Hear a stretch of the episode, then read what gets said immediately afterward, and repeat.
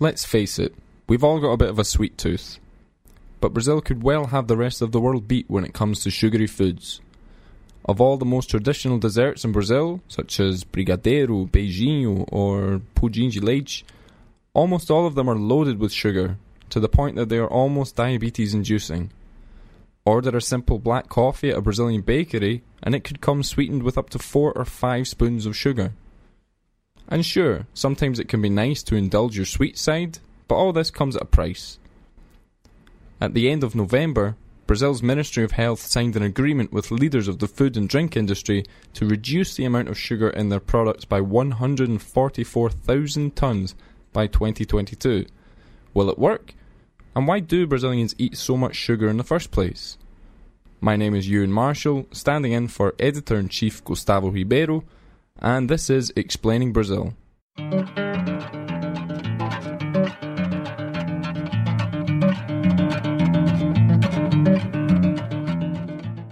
To discuss Brazil's love hate relationship with sugar, we're joined today by Sophie Deram, registered nutritionist with a PhD from the Faculty of Medicine of the University of Sao Paulo and author of the best selling book O Peso das Dietas. Hi, Sophie. Thanks for joining us today. Hi, thank you for the invitation. So, excellent. To kick off, where do you think Brazil's obsession with sugar comes from? Because the country is still the world's largest producer of sugar cane. Do you think that might have something to do with it? Why Brazil consumes so much sugar? Well, actually, yes, that might be some some clue. Uh, it's actually well, I'm French. Huh? I've been 19 years in Brazil, living in, in Brazil, and uh, I am actually currently Brazilian too. And I was shocked when I arrived in Brazil with this uh, sweet tooth that you can see everywhere, and, and even the the the sweets are sweeter. Uh, yeah, definitely. it's it's strange, and uh, so I was. I was a little bit shocked with that. I had to get used to, to this, and um, it, for sure, Brazil has been uh, uh, for a long time uh, very very big on sugar because it was one of the biggest crops that uh, actually started as an industrial um, size in Brazil a long time ago. So I'm, I'm sure that uh, it's part of the culture. Um, but also, I guess that um, something that's very surprising here is that uh, not only uh, you know the sweets, the homemade sweets are sweeter. I don't know if you uh, you realize that, but also all the highly processed food like yogurt and and uh, even the, the, cakes, everything is sweeter. So I actually uh, myself, um, as a, I am a food engineer, and I I talked to some executive from a, a big uh, food um, company, a French food company, very big here in Brazil, and I said, "What are you doing here?" Because uh, the yogurt is much sweeter than in uh, in France, and uh, also in France we have more fruits, and here it's like a preparado de fruta. Uh, it's like a, a, a syrup, a Yeah. fruit syrup. So and and some in some yogurts you, you compare the same yogurt in France or in Portugal and uh, here in Brazil and you can have 15 to 20 percent more sugar. Wow. Yeah, they are actually working on that. It's lowering here, but uh, yeah, it's very surprising. Everything is very sweet. And I remember the the response uh, that uh, this executive told me at that time. He said, "Sophie, uh, you know the French yogurt. Nobody would buy it here, and it's true. You know they they are very uh, eager on sweet. So I, I agree that um, uh, it's a, another um, taste that they have. They they uh, I, I remember bringing some sweets from France and giving to all the people at the, the at the hospital where I was working, uh, all the nutritionists for them to try, and they didn't like it at all because it was very tart, you know. Wow. The the exact opposite thing happened to me the first time I came back from Brazil when I brought sweets for my family. Like they could barely eat them. They, Yeah. they were just far too sweet. Yeah, so it is a real kind of drastic difference in tastes. Yes, it's a it's a difference, but um, we can see that also the sweet uh, tooth is like kind of um, uh, maintained with all those sugars. So uh, it's kind of a vicious circle, uh, and it's very interesting that um, I, I, do have a practice. I have some patients, and um, when we work on um, you know lowering our sweet tooth, they actually do very well, and, and they, they do as well as French. Huh? So it's not something genetic, you know. It's more like a habit. And uh, since the industry is putting a lot of sugar, uh, the people are used to this. So it's kind of making it, you know, uh, a, a, a, kind of a dependence.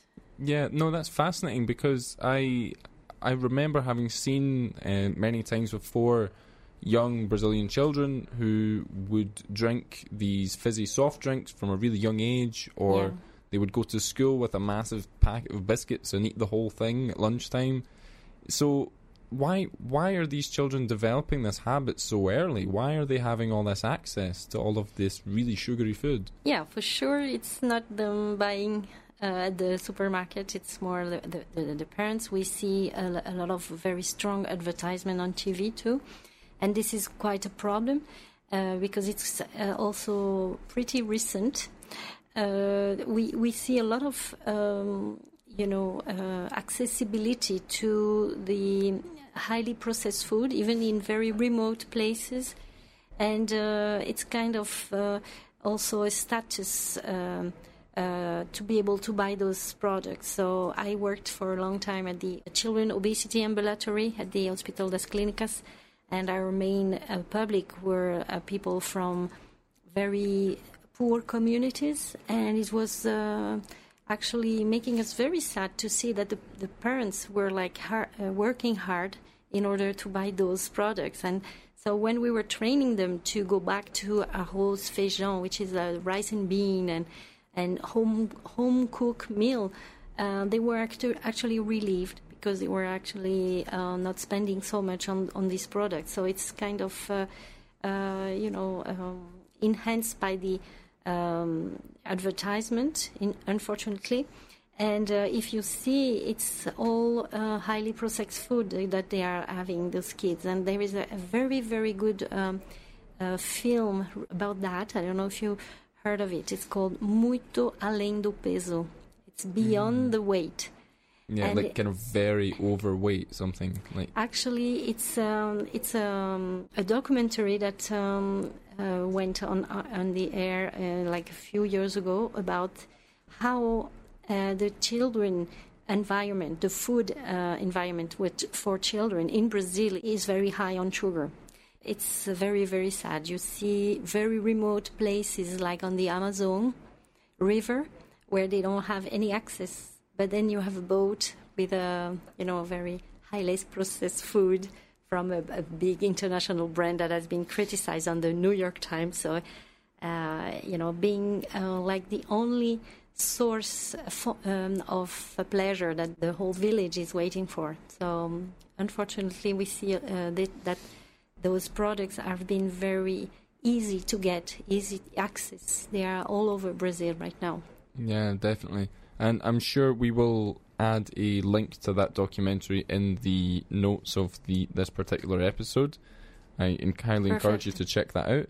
We could just move on quickly to sure. there was recently a, a resolution from the Ministry of Health, the Brazilian Ministry of Health, which have signed an agreement with some industry leaders of the the food and drink sector, and they have pledged to reduce by 144,000 tons the level of sugar in their products. And so now, what do you, as a nutritionist, as someone who's a specialist in this area, what do you make of this resolution, and do you think it has a chance of maybe being successful? The industry is um, uh, saying that they are going to slow down on the sugar, which is good. Uh, but uh, when you read in details, you see that it's not going to change many things because basically the big companies uh, already have this kind of quantities that they are actually supposed to reach, and it's also um, an agreement. So it's nothing like uh, they have to do. It's something they can do if they want to. So it's kind of, for me, it's a big uh, show, uh, and maybe to redeem the in- industry because uh, uh, they are actually seeing that there is going to be a back, big backlash about uh, sugar, like the, we saw with um, cigarettes. Huh? Uh, now we, we see that the, the, the food industry is quite worried about this quantity of uh, su- free sugars that you have. As a food engineer and also nutritionist, I can tell you it's not going to make a big difference, and I, c- I could explain why. The law is quite permissive. You can say um, without any sugar added, and you, you actually uh, don't add any sugar, the white powder. But you can add syrup, you can add uh, fruit concentrate, and you can add whatever. And, and it's very, in, very interesting because in the States or in, in Europe, when you say no sugar added, you uh, actually cannot put that uh, any syrup or any fruit uh, concentrate.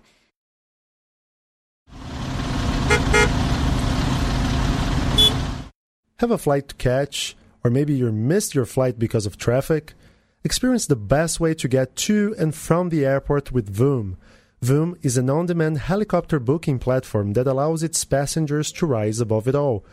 It is possible to fly between nine different helipads in the city from Monday to Saturday for less than 500 reais. Uplift your commute, uplift your life. Download the Voom app free on the App Store. V O O M. Voom is an Airbus company. Okay, so we're back with Sophie Deram, registered nutritionist and author of the best selling book O Peso das Dietas, and we're continuing our discussion about Brazil's crackdown on sugar. Now, Sophie, we've talked about the the industry's agreement with the the Ministry of Health, and maybe that it's not all that it appears to be. But let's talk about society as a whole. Let's talk about these Brazilian people who are consuming too much sugar and too much free sugar. What can they do to try to reduce their consumption and maybe try to live healthier lives? It's not that difficult. And actually, the the Ministry of Health um, guide, uh, the, the uh, food guide, has been called the best food guide in the world. Uh, do you know that? Wow, Yeah. I should So- read it then. Yeah, you know, uh, the Brazilian they they actually made a, a very bold uh, food guide in 2014. It actually the the book was launched exactly the same day than my book. So, and I, I'm in touch with uh, Professor Carlos Monteiro and all the his team that actually um, coordinated this guide. Uh, because they were very bold into saying, well, the best thing to do for your health is not counting calories, it's not, um, you know, dem- demonize any food, but uh, go back to eat real food. Go back to cook, go back to eat like your culture taught you uh, to, to cook. And uh, so the, the best thing to do to lower your sugar uh, intake is first lower on the highly processed, as we said, because there is a lot of free sugars hidden, but also cook, cook and uh, do do your your your meals or try to find some some meals that are like freshly cooked. Uh, it's uh, very interesting that the, um, the science, and uh, there is a very big Harvard uh, study that uh, showed that the best protection against obesity and diabetes um, is actually home cooked meals. Uh, and it's very interesting because not only when you cook at home, and when you eat fresh fresh food from uh, real food, you actually uh, eat better, but you also, uh, when you go outside to eat, you to go out, you you don't go to junk food. You go to a better restaurant because it's already good at home. Very interesting. So it's it's not something you really uh, have to force yourself. It's just a, a very interesting way of life. So we are actually uh, the whole a new trend in nutrition is actually enhancing um, this home cooking and trying to to make it easier because we don't have time. So we need the industry because the industry is there to bring us the the, the good quality, um, very practical and hygienized, hygienized uh, food. but uh, try to uh, look for the less processed. So when you, for example, for example, you, you make a, a pasta, you can use a processed uh, sauce, but look at the ingredients because um, unfortunately some tom- tomato sauce will start with sugar in this country. In Brazil, we have some uh, still huh, some um, tomato sauce that starts with sugar, and so the, the first ingredient is sugar, which is the the most ingredient, and then you have the tomato. So it's like a, bit, a little bit scary. And uh, for example, all the those sauces are not into the agreement. So the agreement is about uh, the the sodas, the biscuits, the yogurts, and some chocolates. But they are not about cereals. They are not about um, you know, uh, gelatinas, uh, all those uh, sauces mm. that are highly in sugar. So basically, try to uh, make it simple. Okay. Yeah, I mean that's that that's really good advice because as you're saying these these really processed foods are found in places where you wouldn't expect them to be you wouldn't expect this food to be full of free sugars as you were saying the exactly. example of the tomato sauce. Um, and just quickly, just for our listeners, as you you're a specialist in this, when we talk about these free sugars and these processed foods, why exactly why exactly are these so bad for us? Oh, okay. No, actually, they are not bad. Like you should not uh, uh, go against them as as, a, as poison. As I said, that uh, there is an exaggeration uh, against sugar. There is also some people there are some people uh, getting on war against um, highly processed food. Uh, they can be part of your intake, but uh, make it occasion- occasional. When you take all the the homes in Brazil and you separate them in five groups, and you compare the homes that have less highly processed food and the home that are the most highly processed food. So even at calories, equal cal- calories, uh, you see that the, the family with highly processed food are, is much more at risk of obesity and diabetes. Mm. So why we don't actually understand 100%. And it's not only the sugar, the, the culprit, the free sugars, but uh, for sure um, now we have a lot of science coming, and there is a very famous um, study that's uh, this, this year in 2018 uh, about like a French study uh, that was uh, actually published in a British journal that showed that the more uh, you use highly processed food, the more you are at your your risk of cancer high, and, and it's like 10% more uh, presence of uh, highly processed food and 10% more risk of cancer. So it's not mm-hmm. it's not a, a, very uh, it's a, it's quite a big uh, information. So right now there is a, a very big uh, movement to um, to see that um, the more we outsource our food from you know um, the industry, the, the the more we are at risk of uh, disease. When you eat sugar in excess uh, and, and uh, drink a lot of you know sugary drinks and um, and uh, eat, eat a lot of sugar, you are more at risk of diabetes and also excess weight. But it's not like eating sugar that makes you diabetic. Uh, so we should um, take a, a, little bit of uh, uh reflection and, and, remember that uh, uh, the generations before us they were eating some sugar, but we have been going a little bit overboard. So for sure, it's uh, it's very interesting to slow down. So let's let's try to do it together and uh, make it uh, a better world.